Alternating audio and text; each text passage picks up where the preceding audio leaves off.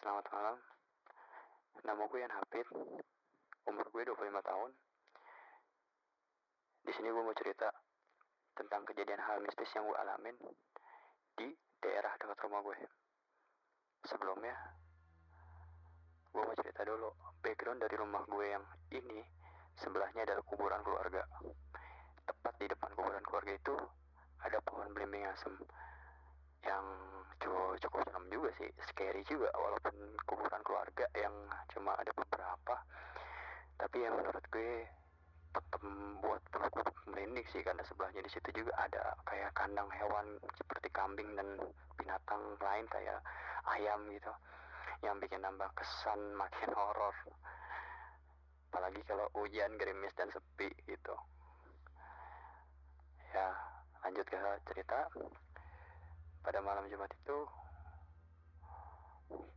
gue nongkrong di depan si pohon belimbing asem itu pohon belimbing asem yang ada kuburan keluarganya itu. Tepat banget di depan uh, jendela uh, sorry bukan jendela apa tepat banget di depan pintu gerbangnya.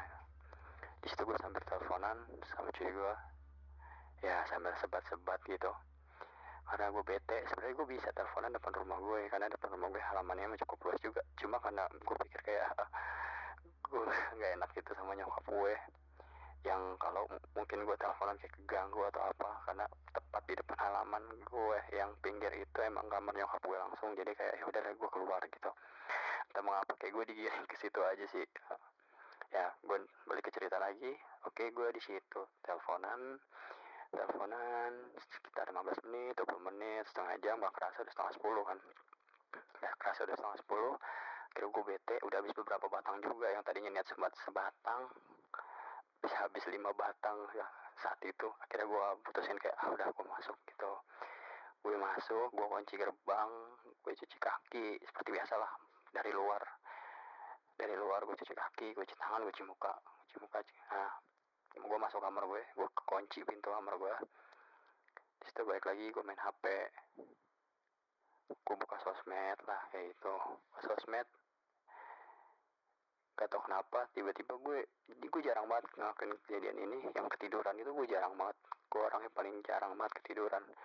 Kalau mau tidur tuh gue niatin kayak oh deh gue tidur gue naruh handphone gue tidur kayak gitu. Ini gue jarang banget nih. Atau kenapa malam itu gue langsung tiduran. Gue tiduran setengah dua gue bangun sekitar setengah dua setengah satu gitu ya lupa sih gue sekitar jam satu setengah dua gitu satu setengah dua kayak gitu.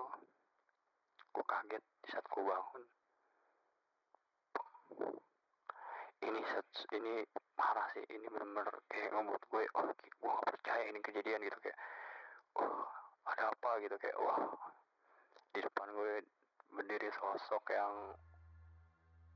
gimana ya gue ceritainnya ini bener-bener scary sih nih. Bener-bener serem banget gitu kayak depan gue ada apa setan bungkus gitu. Sosok kayak pocong lah bisa dibilang. Dan di sini ini kayak gue ngerasa mimpi gitu gue tepuk-tepuk tangan gitu kayak tepuk-tepuk kaki gitu.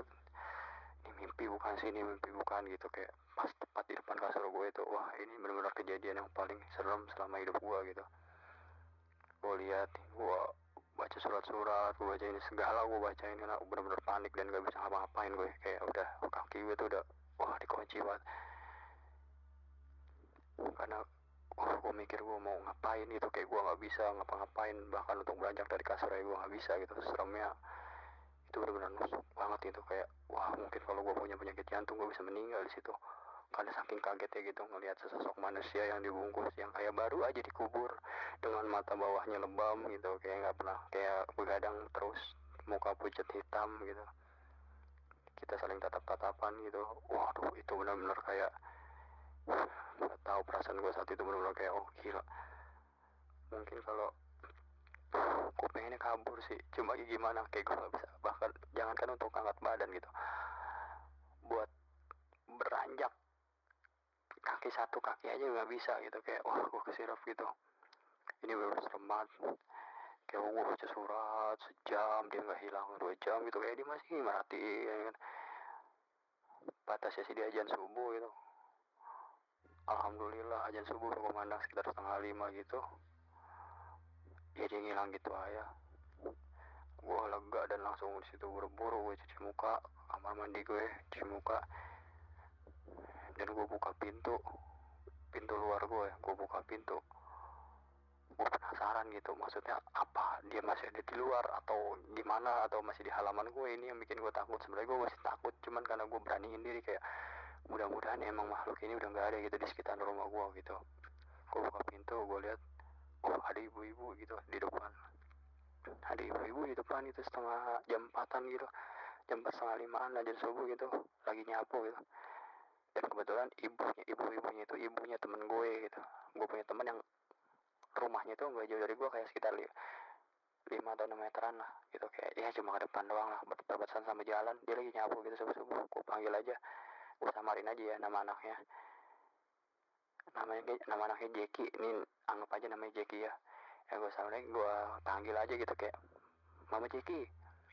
Tapi dia nggak nggak nengok gitu kayak kok nih ibu ibu nggak nengok sapui apa gue panggil di lagi nyapu gue bilang oh kayak nggak dengeran kali kan gitu. Ya udah gue masuk lagi alhamdulillah dah udah hilang gitu. Paginya masuk gue eh sorry gue masuk lagi. Gue masuk lagi akhirnya gue sholat subuh gue sholat subuh kalau sholat subuh akhirnya gue tidur. Gue lanjut tidur paginya gue cerita sama nyokap gue nyokap gue bilang mungkin itu efek dari apa yang lu nongkrong di depan dan dia nggak suka. Karena lu teleponan tepat di depan kuburan yang nggak sepantasnya lu teriak-teriak ataupun yang nggak sepantasnya lalu ngelakuin itu di depan peristirahatan. Ya ibaratnya kan kuburan itu peristirahatan ya. Kayak peristirahatan terakhir gitu lah kayak lu ngeganggu mereka gitu. Jadi mereka tuh kayak nggak seneng gitu lu ngapain teleponan? Ketawa-ketawa gitu. Terus ngobrol-ngobrol di depan percis pintu gerbang mereka gitu ya kayak ya gue akuin kayak emang oh iya gue salah sih. Apa mungkin mereka protes gitu dengan kelakuan gue yang emang nggak pantas aja gitu saat itu malam itu ya gitu. Dan gue cerita lagi semalam gue ketemu mamanya Jeki itu di depan lagi nyapu jam 4 akhirnya nyokap gue sorenya dia keluar. Dia keluar dia main terus dia nanya sama mama Jeki dan ini yang lebih menegangkan lagi? Ternyata mama Jeki bilang saya nggak nyapu subuh itu saya di dalam. Orang saya aja belum bangun saya bangun jam 5 itu pun jam 5 saya masih di dalam rumah belum keluar rumah. Ini yang bikin gue makin scary nih. Ini serem banget sumpah. Jadi kayak gue udah ngalamin dua kejadian double nih. Siapa dong yang nyapu kemarin subuh itu? Ya kan? Jelas gue ngeliat tuh dari pintu gerbang gue itu ya mama Jeki itu lagi nyapu gitu. Terus tahu-tahu pas gue lihat paginya katanya mama Jeki dan dia nggak nyapu gitu. Dia nggak nyapu dia nggak ngapa-ngapain bahkan dia masih di dalam rumah gitu. Ini yang bikin jauh lebih serem juga nih. Gue jadi kayak ngalamin kedua apa dua kejadian mistis secara bareng-barengan nih double. Awal tadi yang gue ditampakin depan muka kedua yaitu di saat gue buka pintu dan gue ngeliat lirik dari pagar ternyata ada mama Jeki lagi nyapu. Ternyata itu bukan mama Jeki gitu. Pas dikonfirmasi ke mama Jeki ternyata kata mama Jeki emang gue nggak oh, saya nggak keluar cuy malam eh, jam 4 itu. Saya nggak keluar gitu dia bilang. Saya belum bangun. Justru saya bangunnya jam 5 jam 5 pun saya belum keluar rumah masih di dalam gitu ya masih siap-siap kayak buat sarapan anak lah gitu ya. Goreng-goreng apa gitu masak atau apa siap-siapin apa gitu buat anak atau suaminya gitu kerja sekolah gitu. Nah, itu benar-benar kayak membuat gue kayak aduh apa jangan-jangan gue ditegur gitu kayak gue dikasih teguran gitu kayak ah ini nih akibat lo ngelakuin hal yang gak seharusnya lo lakuin di tempat yang sakral. Menurut gue sakral sih peristirahatan peristirahatan terakhir itu sakral. Dan ya emang bener sih gue aku salah sih saat itu. Dari situ gue gak pernah lagi berani-berani yang namanya gue teleponan di sembarang tempat gitu. Kayak gue prefer mending teleponan di kamar aja deh. Gue sambil sebat dua obat di kamar mah udah aman gitu.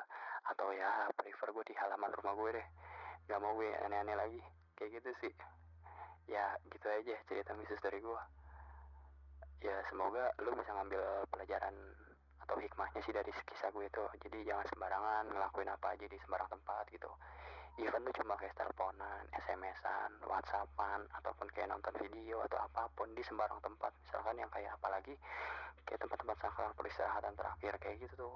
Wah, jangan deh, Bro. Mending pikirin lagi baik-baik. Masih banyak tempat yang bisa lo apa ya? Masih banyak tempat yang bisa layak buat lo ngelakuin hal yang kayak gini kayak teleponan atau streamingan ataupun uh, whatsappan ataupun kayak sempat dua buat ngopi gitu masih banyak tempat lah daripada nyari-nyari gara-gara kayak gue kayak saat itu gitu aja sih